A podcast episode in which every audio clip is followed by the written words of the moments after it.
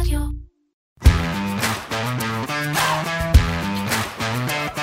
מנועי הכסף, הפודקאסט של כלכליסט על הנושאים החמים בעולם הכלכלה.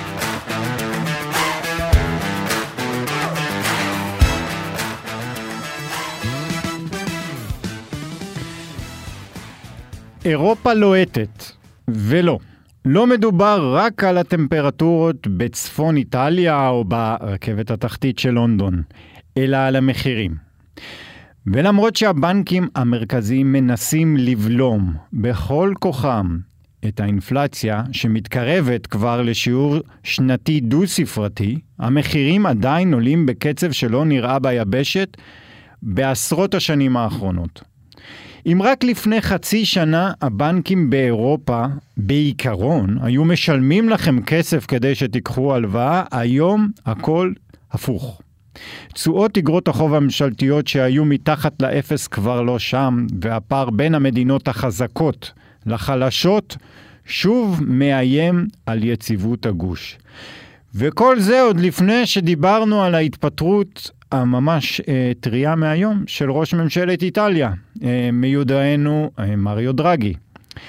אז שלום וברוכים הבאים לפרק נוסף של פודקאסט מנועי הכסף של כלכליסט עם הכלכלן והאסטרטג הראשי של פסגות אורן גרינפלד, אהלן אורי. אהלן שי. אני שי סלינס והיום אנחנו נדבר אה, על אירופה, בעיקר על אירופה, אבל לא רק. איך הכל יידרדר, אם בכלל, בכזו מהירות. מדוע תשואות האג"ח שוב קופצות בחלק מהמדינות, והאם תעזור העלאת הריבית של היום של הבנק האירופי המרכזי. Uh, אני רק uh, אציין שאנחנו uh, כמה מקליטים את הפרק uh, שעתה, כמה שעות, שעות ספורות לפני ההחלטה של הבנק האירופי המרכזי, שאפשר להגיד בוודאות שהיום הוא, uh, הריבית תעלה, נכון?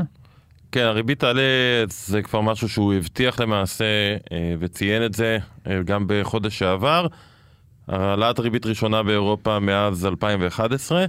נזכיר שהריבית באירופה היא מינוס חצי אחוז. אה, אמרת, משלמים לך כדי לקחת הלוואה, והיא אמורה לעלות. ב- לפני חודש הבנק המרכזי בהצהרה דיבר על העלאה של רבע אחוז בפגישה הנוכחית. יש כבר, ממש בשבוע האחרון, מתחילים לדבר על העלאה של חצי אחוז. אז יכול להיות שתהיה פה איזושהי הפתעה קטנה, עוד פעם לא ממש הפתעה, כי כבר התחילו לדבר על זה, אז או רבע או חצי אחוז, אני מניח שכשהמאזינים יקשיבו, יקשיבו לפודקאסט, הם גם יודעים אה, בסוף אה, מה קרה, אבל השאלה המעניינת פה היא בסופו של דבר אה, עד כמה העלאות ריבית האלה באמת יצליחו להחזיק מעמד. כש... אולי אני, נזכיר. אני, רגע, לפני החזיקו מעמד, עכשיו נזכרים, אנחנו כבר uh, כמה חודשים מדברים על העלאות ריבית. ארה"ב כבר שכחתי מתי הם התחילו להעלות ריבית. טוב, זה אירופאים. הם היו בסיאסטה או במנוחה כזו או אחרת. כן. תמיד אירופה מגיבה אחרי לנהל מדיניות מוניטרית למדינות שונות, צריך לזכור. זה לא רק שהן שונות במובן הכלכלי, כי אתה יכול להגיד שגם הבנק המרכזי האמריקאי, עם הפד, מנהל, מנהל את המדיניות המוניטרית לניו יורק ול... אני יודע, אה, פלורידה, שהן מדינות שונות לגמרי, גם מבחינה כלכלית, גם מבחינה תרבותית, ועדיין הוא מנהל לשניהן. באירופה אלה מדינות שונות גם מבחינה פוליטית. יש שם ממשלות שונות, זה פשוט מדינות אחרות, ולכן כל החלטה שמתקבלת, הרבה יותר קשה לקבל אותה, ויש לחצים פוליטיים מפה ומשם, ותמיד הם בסוף מגיבים באיחור. ו... אה, זה לא שהאינפלציה נמוכה, ואתה יודע מה, האינפלציה, המצב האינפלציוני באירופה אולי אפילו יותר גרוע מאשר בארצות הברית. כי אם ראינו את האינפלציה בנתון האחרון מגיעה לרמה של 8.6 אחוזים. בארצות הברית. לא, לא, בגוש האירו. אוקיי. אה, שזה כאילו קצת יותר נמוך מארצות הברית, כי ארצות הברית כבר מעל 9. אז א' זה ממוצע של כל מדינות גוש האירו, יש מדינות במצב יותר גרוע וכאלה במצב קצת יותר טוב. אבל אם מסתכלים על אינפלציית הליבה, בניכוי מחירי האנרגיה שאנחנו יודעים שמאוד עולים, בטח באירופה מחירי האנרגיה מזנקים, אז אנחנו רואים אינפלציה של 4.6 אחוזים, אבל גם אינפלציה שהולכת ומאיצה. זאת אומרת, הקצב שלה הולך וגובר, כשבארצות הברית אינפלציית הליבה בניכוי האנרגיה והמזון כבר במגמת ירידה ארבעה חודשים. זאת אומרת, המצב הבסיסי של הכלכלה בארצות הברית הוא כזה שיש האטה מסוימת, עדיין חלשה, אבל יש האטה מסוימת באינפלציה. פשוט מחירי האנרגיה והמזון משכים את זה כלפי מעלה בחודשים האחרונים. באירופה גם יש בעיית אנרגיה, בעיית מזון, וגם כל שאר הדברים עולים ועולים בקצב שהולך וגובר, אז מהבחינה הזאת אולי המצב שלהם יותר גרוע. ואז אני חוזר לשאלה של קודם, האם הפעם זה יחזיק מעמד? ואני אומר הפעם כי פעם קודמת שבאירופה העלו ריבית, זה היה ב-2011. אה, אחרי שלושה חודשים בלבד, העלאות הריבית באירופה הופסקו, כי אירופה נכנסה למשבר החובות שלה של 2011, שאולי תכף קצת נרחיב כן. ונזכיר מה קרה שם. אה, והיום אה, כנראה שהתנאים להעלאת ריבית אפילו קשים יותר ממה שהם היו אז. מצד שני, אז לא הייתה אינפלציה, אז הם יכלו להרשות לעצמם להפסיק את העלאות הריבית, והפעם כנראה שאין להם ברירה, ואז מעניין מה יהיו ההשלכות של המהלך הזה. עוד לפני שנמשיך לדבר, ואנחנו עוד לא התחלנו להגיד את המילה איטליה, יש, יש, אה, נעשה איזה אה, ברייק, יש, אה, אתם ממשיכים לכתוב לנו בקבוצת פייסבוק שלנו, מנועי הכסף מדברים כלכלה. ויש שתי שאלות שהשבוע אה, לדעתי מאוד מעניינות. אני אשמח אם אני, אק... אני אקריא אותם ואחרי זה אני אתן לך להגיב, אה, ברשותך. אז אה, איילה מלו, אני מקווה שאני אומר את השם נכון, אה, שואלת אותנו, אה, היא כותבת ככה, העלאת הריבית תוביל להאטה באינפלציה. אני מנסה להבין מה אחוז האנשים במשק שלקחו הלוואות מהבנק, שהעלאת הריבית כל כך תשפיע עליהם. הרי היא כותבת, אם רוב המשק לא צריך להחזיק, להחזיר הלוואות לבנקים, הוא לא משלם ולא משלם ריביות, ההעלאה תשפיע רק על האנשים האלו ולא על שאר האוכלוסייה. איפה אני טועה? היא שואלת. אה, קודם כל, אני חושב שיש כן אה, חלק גדול מאוכלוסייה שלוקח, זה לא רק הלוואות, זה משכנתאות קודם כל. אה, ופה ברור שיש לא מעט אנשים שיש להם משכנתה. הלוואות לרכב, זאת אומרת, אתה לא חייב לקחת גם מהבנק, גם מי שקונה רכב היום ועושה איזושהי תוכנית מימון, בעצם המחיר של ההלוואה הולך וגדל, כי זה הכל פריים פלוס. אה, הלוואות מכרטיסי אשראי, אה, זה צד אחד. אז, אז קודם כל זה כן, אני חושב, חלק גדול מהאוכלוסייה שמשתמש באשראי כלשהו, בנקאי או לא בנקאי, אה, אנחנו חיים בעולם שבנוי על אשראי. זה דבר אחד. דבר שני, יש עוד מנגנון שהעלאות הריבית משפיע על הצרכן, וזה המנגנון של החיסכון דווקא. פתאום כשהבנק נותן לך היום, אני יודע, אחוז, אחוז וחצי אה, ריבית על לשים פיקדון לשנה, מה שהיה עד לפני לא מעט זמן אפס, אז יש אחוז מסוים של האוכלוסייה שבא ואומר, רגע, אני מתחיל לחסוך קצת כסף, כי אולי גם העתיד הכלכלי נראה פחות טוב, אז אני אתחיל לחסוך קצת כסף, אני אשתמש בפחות כסף לצריכה, ואז זה מייצר את ההאטה, מייצר ירידה בביקושים, מה שמוביל לירידה בסופו של דבר באינפלציה. אה, וככל שהריבית תלך ותעלה גם זה יותר, יהיה יותר משמעותי, זה נכון? ויש על זה הרבה ביקורת של אוקיי, בשביל אחוז, פיקדון בריבית של אחוז זה לא כזה מעניין. לגמרי. אבל בגלל זה גם בנק ישראל בא ואומר, אני הולך ומתכוון להמשיך להעלות את הריבית, ובעצם הוא מאותת שאולי כדאי לנו כבר היום להתחיל לחסוך כסף, כי אוטוטו נוכל לקחת את הכסף הזה ולשים אותו בפיקדון של 2.5-3 אחוזים. ומנגנון שלישי, שהוא מאוד משמעותי, זה המנגנון של הסקטור העסקי, צריך לזכור. הסקטור העסקי כל הזמן משתמש באשראי, האשראי הזה מתייקר, זה אומר בעצם שהסקטור העסקי בהאטה, זה אומר פחות פעילות, זה אומר אולי זה... עלייה זה... באבטלה, זה... עלייה באבטלה מובילה לירידה בצריכה, מה שמוביל לירידה בביקושים. בסופו של דבר הכלכלה זה לא רק מי שהלך ו... אה, לא רק הצרכנים, אה, וגם אה, לא רק מי שלוקח הלוואה מהבנק באופן ישיר. זה, זה אומר גם נגיד שיש איזשהו יזם בנייה גדול שמסתכל על פרויקט אה, בנייה, ואם עד עכשיו הוא יכל לממן את הפרויקט ב-X ריבית, היום כבר לא שווה לו, הוא אומר, אה, אולי לא כדאי לי להיכנס לפרויקט הזה, וככה נוצרת בעצם ההאטה בעקבות ה... ואז הוא צריך פחות עובדים, וברגע שהוא צריך פחות עובדים, ברגע שהסקטור העסקי מתחיל להאט, זה לבד מייצר איזושהי פגיעה באינפלציה, כי זה מוביל להאטה כללית במשק, וזה כנראה המנגנון בסופו של דבר שהוא הכי חזק אה, בטווח הבינוני. בטווח המיידי זה בדרך כלל באמת דרך שוק האשראי. מי שלקח הלוואה, הלוואה מתייקרת, אתה רואה בהחזר החודשי שאתה צריך לשלם 200 שקל יותר, 300 שקל יותר, תלוי איזה הלוואה לקחת, אומר, אוקיי, אני צורך פחות, אין ברירה. אתה יודע, אנשים גם קודם כל ישלמו את המשכנתה שלהם ויקנו פחות בגדים או יקנו פחות מוצרים אחרים, אבל ימשיכו לשלם את המשכנתה לפני שהם יחליטו, טוב, בשביל 200-300 שקל אני אחליף עכשיו בית ואקח בית עם משכנתה יותר נמוכה. זה, זה בדרך כלל, התהליך הוא תהליך של בוא נצמצם קצת בדברים אחרים כי המשכנתה התייקרה. אה, וזה זה הטווח הקצר, בטווח הבינוני זה בעיקר דרך הסקטור העסקי באמת עובד. אה, אוקיי, אז יש עוד שאלה. אה, אני רק אתן את התקציר האירועים הקודמים. אה, אה, אני חושב שלפני פרק או שניים אה, הזכרתי את זה שממשלת גרמניה החליטה להקל על האזרחים ולתת כרטיס רכבת חופשי חודשי בתשעה יורו לנסיעות ברכבת בכל רחבי גרמניה. שזו הנחה של, זה בערך סדר גודל של עשרה אחוזים מהמחיר המלא. זו ההנחה של 90 אחוזים. ושואל אותנו, אה, הוא, אה, שלח לנו מייל למערכת האמת, ושואל אותי, "אה, שלום, אני טל, אני ישראלי המתגורר בגרמניה, והשאלה שלי היא כזאת, ככה כותב טל, אם אזרח גרמני הוציא עד היום, כמובן שהמספרים הם אה, לשם המחשה, 100 יורו על דלק, מתוכם 50% מיסים ישירים ועקיפים. כרגע, בעקבות האינפלציה, הוא מוציא 200 יורו, והכנסות המדינה ממיסים גדלו בהתאם. כמובן ש-50 אחוז, אה, לצורך המחשה.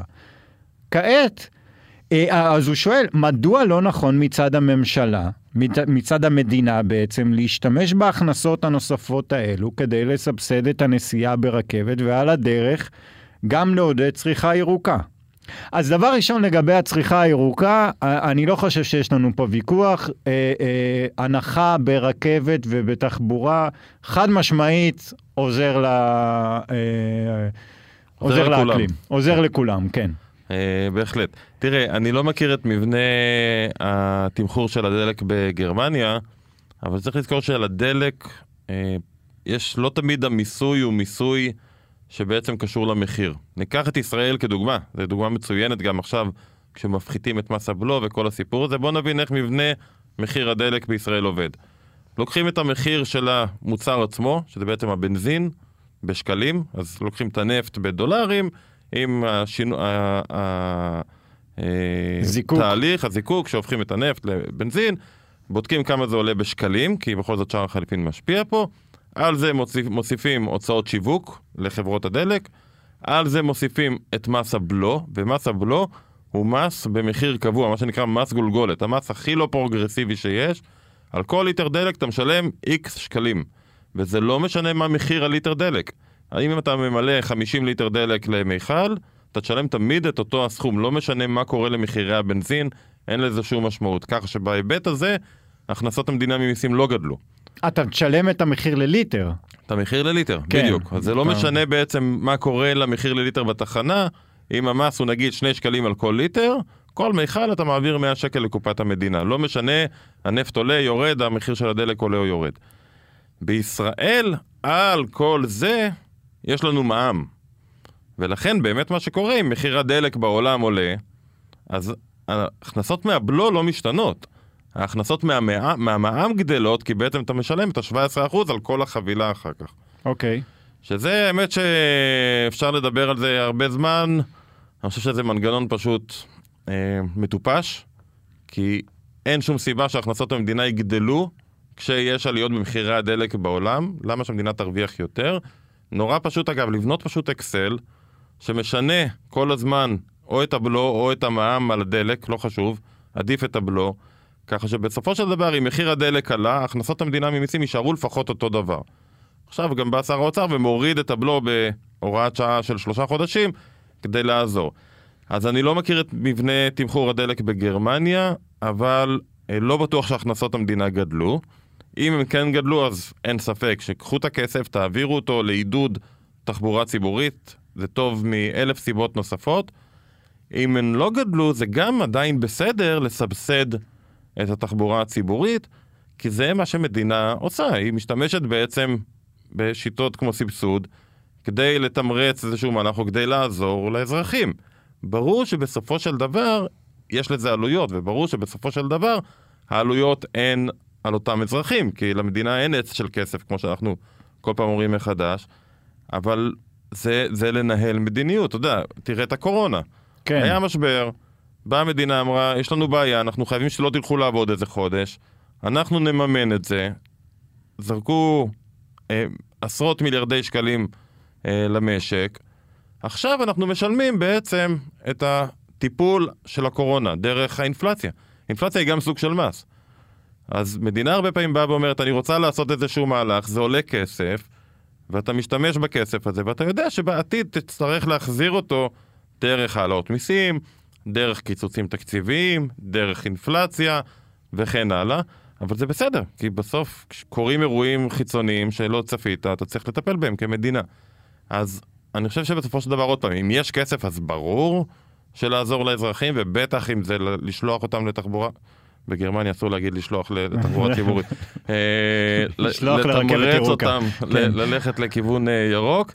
אה, וגם אם אין כסף, זה בסדר, ואני חושב שהאזרחים מבינים שכרגע הם צריכים את העזרה הזאת, מחירי האנרגיה בשמיים, מחירי התחבורה, הדלק אה, בשמיים, גם תחבורה ציבורית המחירים עלו מאוד, כי בסוף זה מנגנון שמותאם למחירים של אה, מוצרי האנרגיה. אז המדינה באה ועוזרת לנו, וכשהמצב ישתפר, אז אנחנו נחזיר את הכסף לקופה, ככה זה עובד. אוקיי, אה, טוב, אז בוא, בוא נחזור ו, ונסגור את הסוגריים האלה, למרות שזה אה, קצת קשור, אבל אה, אה, תראה, בוא נדבר רגע על הפער הכל כך גדול ששוב נוצר. אני, אני אה, הסתכלתי על ה... אה, אפילו אירלנד היא עם אינפלציה של 9.1 אחוזים. אז בוא, אני אה, שוב אומר מה שאמרתי בהתחלה, ראש ממשלת איטליה התפטר. מה, ואיטליה אפשר לקטלג אותה במדינות היותר חלשות בגוש האירו, נכון? אולי אפילו השנייה הכי חלשה היום אחרי יוון, צריך להגיד.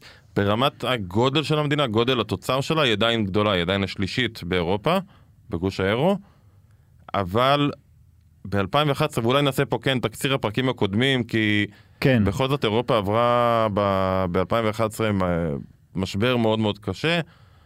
ב-2011 הבינו שהרבה מדינות בגוש האירו חיו מעל הפופיק. זאת אומרת, הם נהנו מהפחתות הריבית שהיו כתוצאה מזה שבכלל הוקם גוש האירו. אתה יוון לפני גוש האירו הייתה פושטת רגל סדרתית. היא הייתה מגייסת כסף בריביות מאוד מאוד גבוהות דו-ספרתיות, וגם אז פושטת רגל, יוון פשטה רגל המון פעמים, ואז היא הצטרפה לגוש האירו. וכשהיא הצטרפה לגוש האירו, אמרה איזה יופי, זה אני יכולה לגייס כסף לפי ריבית גוש האירו, לא ריבית של ממשלת יוון. והריביות על האג"ח של יוון מאוד מאוד ירדו, אז הם לקחו הרבה כסף ובנו כבישים ובנו אה, אוטוסטרדות באמת מדהימות כמו בגרמניה, רק שביוון עוברת שם מכונית פעם בשעתיים. אה, וכשהיה את המשבר העולמי ב-2008, אתה יודע, כשפתאום יש משבר אז קולטים מי השתולל ומי אה, אה, פעל לא בצורה אחראית, והבינו שליוון אין שום דרך להחזיר את כל ההלוואות שהיא נת- אה, לקחה. ואז היה לנו את משבר, היה נקרא משבר הפיגס אז, שזה ראשי תיבות של פורטוגל, אה, איטליה, יוון, גריס וספיין, ארבע מדינות בגוש האירו שבאמת הגיעו למצב מאוד לא נוח מבחינת ה, אה, המצב הפיננסי של הממשלות, והפחד היה שהם ילכו ויפשטו רגל, כשהריבית על האגרות חוב שלהן עלתה בצורה משמעותית, ואז קרו שני דברים. דבר ראשון, בא הבנק המרכזי האירופי ב-2011 ואמר, זה היה אגב מריו דרגי, כן. שמאז הוא קיבל את הכינוי סופר מריו דרגי, שהיום הוא ראש ממשלת, אה, הוא כבר לא. אתמול הוא ראש ממשלת איטליה, אה, והוא בא ואמר, אני אעשה הכל כולל הכל כדי למנוע מגוש האירו להתפרק וכדי למנוע ממדינות שהן חברות בגוש האירו להגיע למצב של פשיטת רגל. ברגע שהוא אמר את זה, כל הריביות ירדו, וכדי לעשות את זה ולעמוד במילה שלו, הוא בעצם הדפיס כסף, עשה מה שנקרא הרחבה כמותית, שאנחנו מכירים כבר את המושג וראינו אותו קורה בקורונה. אה, אז באירופה פשוט הדפיסו כסף וקנו אגרות חוב של כל המדינות, וכולל המדינות החלשות האלו, כדי לעזור לריביות להיות נמוכות יותר. זה דבר אחד שעשו. דבר שני שעשו, כדי לעזור לאותן מדינות, אמרו להן, בואו, אנחנו רוצים שתעשו רפורמות, הכלכלה שלכם כבר לא ממש בנויה כמו שהיא צריכה להיות בנויה. אתה יודע, מדינות עם... אני לא מדבר אפילו על הסיאסטה, או על חוסר הפרודקטיביות שיש במדינות, וזה בעיקר מדינות, אה, מה שנקרא מדינות הים התיכון. אה, זה מערכת פנסיה מופרכת לחלוטין. ביוון, רק שנבין, מקרה אחד שאני זוכר מאז, מהדוגמאות, ביוון נתנו פנסיה, כאילו חודש 13 של פנסיה, זאת אומרת בונוס כזה בפנסיה, כן. למקצועות אה, בסיכון גבוה. רעיון היה לשוטרים וכן הלאה, ניתן קצת יותר. אתה יודע, אנחנו מכירים את זה בארץ ממערכת הביטחון. אז באו כל ועדי העובדים ביוון, ואמרו, גם, ה... גם העובדים שלנו הם בקריטריון של סיכון. ואתה ב-2011 פתאום גילית שלמשל איגוד נגני החצוצרה מקבל, כל נגני החצוצרה ביוון מקבלים פנסיה חודש 13. אני חושב שמגיע להם. כן, בגיל מבוגר נורא קשה לנשוף בחצוצרה, אוקיי. כולל ספרים אגב, כי הם נושמים כל מיני חומרים אה, כימיים. בקיצור, כולם קפצו על הרכבת, אז מערכת הפנסיה ביוון, באיטליה, בספרד לא ממש עבדה, הבנקים היו לא יעילים, אז באו ואמרו להם, חבר'ה, אתם רוצים עזרה מאיתנו, אין בעיה, תתחילו לעבוד, תתחילו לשפר את הכלכלה, זה היה קשה כי רפורמות כאלה גם דורשות המון הקרבות פוליטיות, אה, ואפשר היום להגיד בדיעבד שהיחידה שלא עשתה כלום זו איטליה. ספרד למשל, שבעבר הייתה במצב יותר גרוע מאיטליה, היום היא במצב מצוין, היא עשתה המון רפורמות, הכלכלה שלה הפכה להיות הרבה יותר גמישה, הרבה יותר יעילה ממה שהייתה אז, ולכן אנחנו גם לא רואים את התשואות של יוון קופצות כמו שראינו אז. ולמה איטליה לא עשתה כלום? כי, כי מה? כי המערכת, ה... הם גם בטלטלות פוליטיות כבר uh, הרבה שנים. זה קשור אחד לשני. הסיבה לטלטלות הפוליטיות זה שיש רצון לעשות, אבל כל פעם שרוצים לעשות אז יש בלאגן פוליטי, מה פתאום אתם לא תיגעו בפנסיות. אנחנו מכירים את זה גם בארץ, אתה יודע, עם הרצון לשנות את המבנה של הפנסיות של, אה, של אה, צה"ל. אז כל פעם זה יוצר בלאגן פוליטי, וכל פעם הממשלה מתפרקת, ואז מקימים מחדש. איטליה יש בחירות, לא כמו בישראל, אבל אה, אנחנו רואים כל אה, שנה, שנתיים עוד פעם בחירות, ותמיד זה בסוף נופל על אותם הדברים. אה, ולכן אנחנו רואים באמת היום את התשואות אגרות חוב, ברגע אה, שגם אה, דרגי אה, התפטר, תשואות אגרות החוב של איטליה, ניקח את האגרות חוב לעשר שנים, אה, נסחרות ב-3.6 אחוז, אה, משמעותית יותר מהאגרות חוב של גרמניה, שהם באחוז נקודה שתיים שש. זאת אומרת, בסוף זו, הריבית היא כאילו, הריבית באיטליה ובגרמניה היא אותה ריבית, זה אותו בנק מרכזי. ובכל זאת, אם אתה מלווה כסף לממשלת איטליה, אתה תקבל שני אחוזים יותר, תמורת הסיכון שהיא אולי לא תצליח להחזיר לך את הכסף. וזו בעיה קשה בעיניים של הבנק המרכזי. התחלנו מהסיפור של הבנק המרכזי.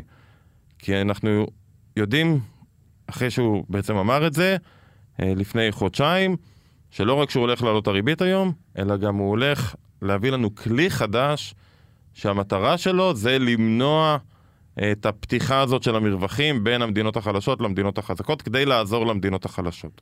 כן. הם קראו לזה Defragmentation כן. Tool.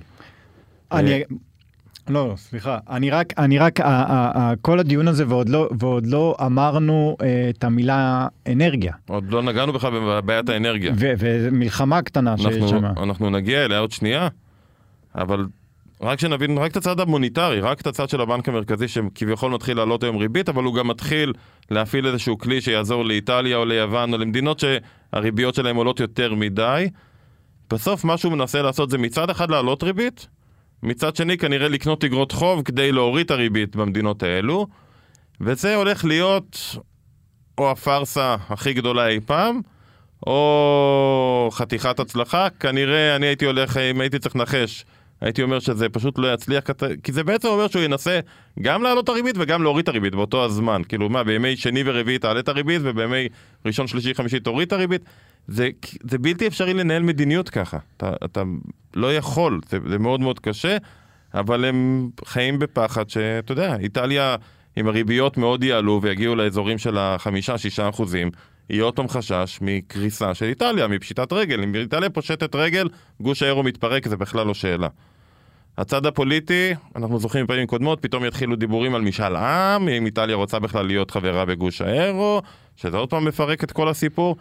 אירופה חוזרת לסיפור הזה, וכל זה לפני שאמרת משבר אה, האנרגיה. אז זהו, אני שמעתי שאלה אה, שהיה באיזה דיון ב, אה, בטלוויזיה הזרה, וראיינו מישהו מחדר מסחר והוא אמר, אני היום לא יודע, הוא סוחר בחדר מסחר מטבעות זרים, ביורו, דולר, הוא אומר, היום אני סוחר ביורו, ואני לא יודע, באנגלית זה נשמע יותר טוב, אני לא יודע אם אני סוחר את העלאת הריבית של הבנק המרכזי, או את החיבור של הנורד סטרים.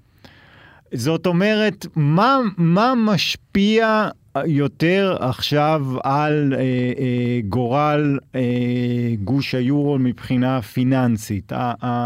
היכולת של אירופה להתמודד עם הגז, אה, אנחנו יודעים שהם עושים את כל המאמצים. אלג'יריה, אגב, איטליה הצליחה אה, להשיג את הגז שהגיע לה מרוסיה, מאלג'יריה. אלג'יריה היא זאת שמביאה. אז האם זה יותר ישפיע, עדיין הגז האירופי הוא כל כך משפיע, או באמת שהעלאות הריבית שהתחילו היום, הם ישפיעו יותר על גורל היורו? תראה, הסיפור של הגז אה, באירופה הוא סופר קריטי, קודם כל בגלל החשש שאנחנו נגיע למצב שאם אין, היה חשש שהנורדסטרים נגיד לא יחזור לפעול, אה, ואירופה לא תקבל גז, מה שאומר באירופה... אפשר, אפשר רק מילה, מה, מה זה? נורדסטרים זה פשוט הצינור שעובר מרוסיה לאירופה, שבעצם נותן את הגז. היה שם הפסקה של אה, שבוע וחצי, אם אני לא טועה, כשהמטרה הייתה בעצם טיפולים בצינור, וכולה, ואתה יודע, כשזה קורה בתקופה כזו, אז התחילו אה, ספקולציות שאולי זה לא באמת טיפולים, ואולי הם סוגרים את זה אה, כדי לא לפתוח מחדש ולהחזיק את אירופה, להחזיק את זה כקלף מול אירופה במלחמה בין, עם אוקראינה. אבל כרגע נראה לפחות שהגז אכן יחזור. ובוא, אם אין גז רוסי באירופה, המשמעות היא מאוד פשוטה. אירופה הולכת לחורף של מיתון עמוק עמוק, כי כל הפרוטוקולים של הממשלות, גרמניה למשל, היא כבר במה שנקרא מצב חירום 2, שזה אומר שהאזרחים צריכים להשתדל להשתמש, גם העסקים, להשתדל להשתמש בפחות אנרגיה. בצרפת למשל מכבים את אורות הרחוב בשעה מאוחרת בלילה. פשוט מכבים, אל תסתובבו ברחובות כי אין אור, אה, כדי לחסוך באנרגיה. כבר אה, ראיתי איזשהו מקום שמדברים על אה, לבקש להתקלח פחות כדי לא להשתמש באנרגיה לחימום מים. אבל אנחנו עכשיו בקיץ, תאר לך את אירופה בלי גז רוסי בחורף, בעיה קשה, ואז הם יכולים לעבור לשלב שלוש. שלב שלוש אומר שסוגרים מפעלים לתקופות, למשל מפעלים יעבדו או כמה ימים בשבוע, או שיעבדו כל יום, אבל מספר מצומצם של שעות. מה שאומר שאני צריך פחות פועלים, צריך פחות פועלים זה אבטלה שעולה ועולה מהר, אה, וזה פחד מאוד גדול. אם אירופה הולכת לשם, אנחנו מדברים על מיתון מאוד מאוד עמוק, תוך כדי אינפלציה. זה סטגפלציה אמיתית. אתה יודע, השתמשו במילה הזאת סטגפלציה כל כך הרבה בשנה האחרונה, בלי, באמת בלי צורך, כי אנחנו לא בעולם של סטגפלציה, יש לנו כרגע אינפלציה, אבל אוטוטו ניכנס למיתון, והמיתון ייעד גם את האינפלציה, כי ברגע שאנשים... אה, בארצות הברית לא יעבדו, אז גם האינפלציה לא תעלה. אבל מצב של, המצב של אירופה זה מצב שיכול להיות באמת סטגפלציוני. כי יש העלאות מחירים שנובעות ממשבר אנרגיה, ומיתון שנובע מאותו המשבר בדיוק. אה, וזה פחד מאוד גדול מבחינת השווקים, אה, וזה רק צד אחד. אנחנו שוכחים, אנחנו מדברים על אנרגיה המון, אנחנו שוכחים את משבר המזון. יש גם משבר מזון בגלל רוסיה-אוקראינה, והמשבר מזון מתרכז בעיקר באפריקה ולא מעט בצפון אפריקה. טוניסיה, לוב, כבר יש מדי כמה ימים מהומות גדולות. משום שהם לא, משום שהם לא מקבלים את המזון שאוקראינה מייצרת. 70-80 אחוז מהחיטה שטוניסיה הייתה מייבאת לפני שנה, הגיעה מרוסיה ואוקראינה. ואין התחליף, והמחירים של התחליפים גם מאוד מאוד התייקרו. ולכן יש בעיית מזון באפריקה, יש בעיית מזון קשה, וסביר להניח שאנחנו נראה כבר בחודשים הקרובים תחילה של גלי הגירה. עכשיו, מאיפה מהגרים, לאיפה מהגרים מטוניסיה? לאירופה. כן. ראינו את זה גם ב-2000. לא לאלג'יריה. כן. ואז אנחנו אה, נראה עוד לחצים פוליטיים מעבר ללחצים הפוליטיים שכבר יש בגלל משבר האנרגיה ובגלל מה שה-ECB עושה. אה, ובגלל כל הדברים האלה, עוד פעם, אם הבנק המרכזי אומר שהוא רוצה לעזור לאיטליה, זה בסוף בא על חשבון הגרמנים. כי זה אומר שהוא מעלה את הריבית לאט יותר, הוא מעלה את הריבית לאט יותר, האינפלציה תשתולל יותר. אז זה, פלוס אנרגיה, פלוס מהגרים, זה נראה שהקיץ שה... האירופאי שגם ככה לוהט, הולך להיות לוהט עוד הרבה הרבה זמן, וזה עוד בלי ללכת לתרחיש יום הדין שרוסיה מפסיקה להם את ההזרמה של הגז. אוקיי, אה, אה, אולי, אולי אתה יודע מה, חצי דקה לפני סיום החלק הזה, אנחנו אה, שבוע הבא, בכל זאת אה, נלך לצד השני של האוקיינוס, יש החלטת ריבית בארצות הברית, הריבית גם שם תעלה. גם שם תעלה, הוויכוח כרגע זה רק אם זה יהיה שלושת רבעי אחוז או אחוז שלם. מטורף, רק שזה הדיון, כן? זה, אנחנו כן, במונחים כן, ש... אבל... האינפלציה ממשיכה לעלות. עוד פעם, הברית זו תמונה קצת יותר טובה, כי אם מנתחים את האינפלציה ויורדים סעיף סעיף, רואים שאינפלציית הליבה, עוד פעם, בלי אנרגיה ומזון, כבר התחילה לרדת, היא ממשיכה לרדת. רואים שעיקר האינפלציה שמגיעה מצד כל הגורמי קורונה למיניהם, בעיית, הסחור, אה, בעיית השינוע בים וכן הלאה, הבעיות האלה הולכות ונפתרות. מחירי הרכבים שזינקו הרי בארצות הברית, לאט לאט זה מתחיל להיעצר. נראה אפילו את מחירי הרכבים כנראה יורדים, כי חברות הרכב יתחילו לייצר הרבה, וביקוש אין. שוק הדיור בארצות הברית מתחיל להיעצר, ראינו ביקוש למשכנתאות הכי נמוך, אם אני לא טועה, ב-20 שנה האחרונות. אה, נתון שיצא השבוע, פשוט הפסיקו לקנות בתים.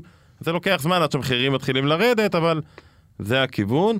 ונראה את ארצות הברית, הוא יעלה את הריבית, אין לו ברירה, הוא יכניס את המשק למיתון, זה התפקיד שלו. ברגע שיהיה מיתון והאבטלה תתחיל לעלות, אז גם לא יהיה לחץ על השכר לעלות כל כך מהר, כמו שאנחנו רואים בתקופה האחרונה. זאת אומרת, פתאום יהיו עובדים, מה שכרגע אין. ואז האינפלציה תירגע. והריבית שם בעצם תעלה עד שהיא תגיע לרמה שהאינפלציה תהיה פחות מהריבית? זו הכוונה. תראה, אם, אם זה היה מנוהל אה, בצורה... על ידי מחשב כביכול, או, או אם היה לנו כדור בדולח, כי אם לבנק המרכזי היה כדור בדולח, אז הוא היה רוצה להעלות את הריבית עד לרמה שתייצר האטה מספיק חזקה כדי לעצור את הביקושים שגורמים לעליית מחירים, אבל לא חזקה מדי שמובילה לאבטלה מאוד גבוהה. זה מה שהם קוראים soft landing, הם שואפים להגיע לאיזו נחיתה רכה כזאת של הכלכלה, שרק עוצרת את האינפלציה. כן. הבעיה שאין להם כדור בדולח וזה לא מחשב, ובדרך כלל יש אה, פערי זמן גדולים, זאת אומרת, מהרגע שהריבית משפיעה על הכלכלה, לוקח בין שניים לשלושה רבעונים, אז העלית את הריבית נגיד לשלושה וחצי אחוזים, נגיד שזו הרמה שמתחילה לגרום להאטה, אתה תראה את ההאטה רק עוד חצי שנה. לוקח עוד בערך חצי שנה עד שהאטה משפיעה על שוק העבודה. שוק העבודה תמיד זה האינדיקטור האחרון שמגיב, כי לוקח זמן עד שבעל מפעל או בעל חנות מכולת מחליט שהוא מפטר עובד. בהתחלה יש לו פחות מכירות, אז הוא קצת מצמצם, קצת מנסה לעשות כל מיני דברים כדי להימנע מהפגיעה ברווח, באיזשהו שלב הוא מבין, טוב, אין לי ברירה, אני חייב לפטר עובד אחד. זה דבר אחרון שעושים בדרך כלל. אז יש כן. עוד איזה חצי שנה, זאת אומרת שיש פיגור של שנה בערך מהרגע שאתה פועל על ידי הריבית, עד הרגע שאתה מבין את ההשלכות. אתה יודע, זה כמו שאתה הולך לרופא שיניים, עושים לך עקירה, רק ארבע שעות אחרי זה שההרדמה אה, עוברת, אתה מבין כמה כואב לך. כן. ולכן בדרך כלל בנקים מרכזיים עושים טעות או מעלים את הריבית קצת יותר מדי, המשק נכנס למיתון, זה אף פעם לא נחיתה באמת רכה, ולהפך, כשהם מורידים את הריבית הם מורידים אותה מהר מדי, ואז נוצר מצב כמו שאנחנו מכירים היום, או משאירים אותה נמוכה יותר מדי זמן ונוצרת אינפלציה. ככה זה, אין מה לעשות כנראה. אה, הרחבה בשבוע הבא? בהחלט, יהיה מעניין. יהיה מעניין. טוב, אנחנו לחלק האחרון של הפודקאסט, הדבר המוטרף שקרה השבוע ואולי לא שמתם אליו לב. אה, בבקשה. אני אתחיל? כן. אז אני אה, מסתכל בשבועיים האחרונים על מה שקורה בסין. זה לא תופס מספיק כותרות, אני חושב, בארץ. אה, יש בעיה גדולה עם הבנקים בסין. אתה יודע, סין התנפחה בועת נדל"ן ובועת אשראי כבר לא מעט שנים, וכולם היו בדעה שהמפלגה תצליח להשתלט עליה, כי בסין יש יתרון אחד שאין לאף מדינה אחרת, וזה שהמפלגה שולטת בהכל. אה, והרעיון היה בעצם, וזה גם היה, זו הייתה המדיניות שלהם, אנחנו יודעים שיש בועה, בועה אמורה להתפוצץ, אבל בגלל שאנחנו סין, אנחנו ננצל, ננסה להוציא את האוויר מהבועה לאט לאט. ועשו את זה בכל מיני שיטות, אה, ופשוט הקוביד, וכנראה המדיניות של זירו קוביד, גורמת לאזרחים שם להיות קצת פחות צייתנים ממה שהם בדרך כלל, כי הם כבר לא מבינים למה סוגרים להם אזורים של 30-40 מיליון איש בגלל 69 נדבקים. ואנחנו רואים בעצם בנק אחד גדול אה, נקלע לקצת קשיים. הממשלה מנסה אה, ל- ל- למסמס את בעיית החובות של אברגרנד, שזו חברת נדל"ן ענקית, שלא משלמת בעצם את החובות שלה. היא לקחה הרבה הלוואות והיא לא משלמת, אז חלק גדול מהספקים כבר אומרים, אנחנו גם לקחנו הלוואות, אנחנו גם לא משלמים, ועכשיו מה שקורה זה שהבנקים, שבעצם אומרים לאזרחים, אתם לא יכולים כרגע לקחת הלוואה, שאתם לא יכולים אפילו להוציא את הכסף שלכם. והתחילה ריצה על הבנקים, זאת אומרת, אנשים הולכים ומפגינים מול בנקים ודורשים את הכסף שלהם חזרה בסין, כן? אנשים מפגינים. כן. ואנחנו רואים בעצם בשבוע האחרון שאנשים מפסיקים לשלם את תשלומי המשכנתה. וזו תופעה שהולכת וגוברת, ואומרים לבנק, עד שאתם לא, עד שהממשל לא עושה את מה שהוא צריך לעשות כדי לטפל באברגרנד האלה, שהשתוללו עם אשראי, זה בעיה שלהם, לא שלי, אנחנו לא משלמים את המשכנתאות שלנו. ועוד פעם, זה משהו חדש בסין, שבאים האזרחים ועושים קצת... אה, שבכלל, רעש. שבכלל מותר להם לעשות את הרעש הזה. תראה, מותר להם תמיד, השאלה היא מה ההשלכות. כן. אה, אז זה, זה משהו חדש, ואני חושב שצריך לעקוב אחרי זה, כי היתרון היחיד שיש לסין זה השליטה באוכלוסייה. אה, אפשר להתווכח ואפשר פעם לעשות איזה תוכנית היסטורית על ההבדלים בין סין לברית המועצות, אבל בסוף כשאתה מאבד את השליטה הזאת, זה, זה בסוף עלול להתפרק, אז אני לא אומר שסין בדרך להתפרק, אבל זה בהחלט משהו שכדאי לעקוב אחריו. אה, כן, או אולי אפילו שווה איזה פרק אה, לעשות על הנושא הזה. אה, טוב, אני, אה, תראה, שלוש מדינות כבר הגיעו השנה לחדלות פירעון.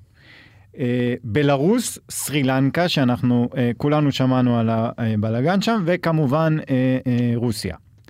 וכעת, אה, אתה הזכרת פה בפרק את אה, חלק ממדינות אפריקה, וכרגע החשש הוא שמדינות אפריקאיות נוספות יצטרפו. ובבלומברג אה, ראיתי איזושהי אה, כתבה, והם בחנו שם את תשואת האג"ח של המדינות האפריקאיות, אבל התשואה הדולרית. משום שאתה יודע, אם תצמיד אה, את המטבע של אנגולה לזה, זה קצת ייתן לך תמונה מעוותת. לא, אולי, אולי שנייה אני ארחיב. מה כן. שקורה במדינות, הרבה מדינות באפריקה או בכלל במשקים מתעוררים, זה שחלק גדול מהחוב שלהם הוא דולרי. כי הם צריכים, נעזרים במשקיעים זרים. משקיעים זרים לא ייתנו הלוואה במטבע האנגולי לצורך העניין, מוכנים לתת הלוואה בדולר בתשואה מאוד מאוד גבוהה. ואז כן. כשהדולר מתחזק כמו שהוא מתחזק, מול מטבע של מדינה כזאת שהיא בקשיים, אז גם המדינה צריכה להוציא המון כסף כדי לעזור לאזרחים כי אין להם מזון, או לשלם הרבה יותר כסף על יבוא של מזון, וגם היא צריכה לשלם על החוב שלה פתאום 20% יותר ממה שהיא הייתה צריכה לשלם קודם, או החוב גדל ב-20% כי החוב הוא דולרי מול המטבע המקומי. חלק מהמטבעות של המשקים האלה באפריקה התרסקו. כן. אז פתאום החוב מאוד מאוד גדול, ואתה מגיע למסקנה שאין שום דרך שהם ישלמו אותו. כן. אה, אוקיי, אז, אה, אז השבוע אנגולה הצטרפה למדינות שתשואות האג"ח הדולריות שלה מעל עשרה אחוזים, ותשים, ו, והם פשוט חילקו שם את המדינות, ומעבר לאנגולה, ניגריה עם תשואה של גם 10 10.1 אחוזים, גבון 11, מצרים 12 אחוזים, זה תשואות מטורפות. אה, קניה 14 אחוזים, גאנה 18, טוניסיה 33 אחוזים. אה, איך אתה בכלל מנהל... לא, זה משבר פיננסי במדינות אפריקה שיוביל למשבר של הגירה באירופה. אין, אין שום דרך אחרת. אגב, מכל הרשימה שלך, המדינה היחידה שלא באמת פשטה רגל זאת רוסיה. היא אומרת להם, קחו כסף, הם פשוט לא רוצים לקחת כן, את הכסף. כן. רוסיה יכולה לשלם, והרובל במקום טוב, ויש להם כסף כי הם מוכרים את הנפט שאלה לא רוצים לקנות, הם מוכרים לסין. אה, פשוט הלווים של רוסיה לא, רוצ... לא מוכנים לקחת את התשלומים כחלק מהסנקציות. אז זה, זה לא פשיטת רגל אמיתית. מה שקורה ב- במדינות האלה של אפריקה שהזכרת זה ממש תהליך של פשיטת רגל. עוד פעם, גם בעיית מזון, גם בעיה של מטבע, אה, גם האינפלציה שם היא עשרות אחוזים, אז חייבים להעלות ריבית. כן. מאוד מהר, אז זה כן. עוד יותר גורם למיתון עוד יותר עמוק ועוד יותר... תהליך שיהיה קשה להימנע ממנו. יהיה קשה להימנע מגל של פשיטות רגל באפריקה. אוקיי, אה, עד כאן הפודקאסט שלנו, נשתמע בשבוע הבא.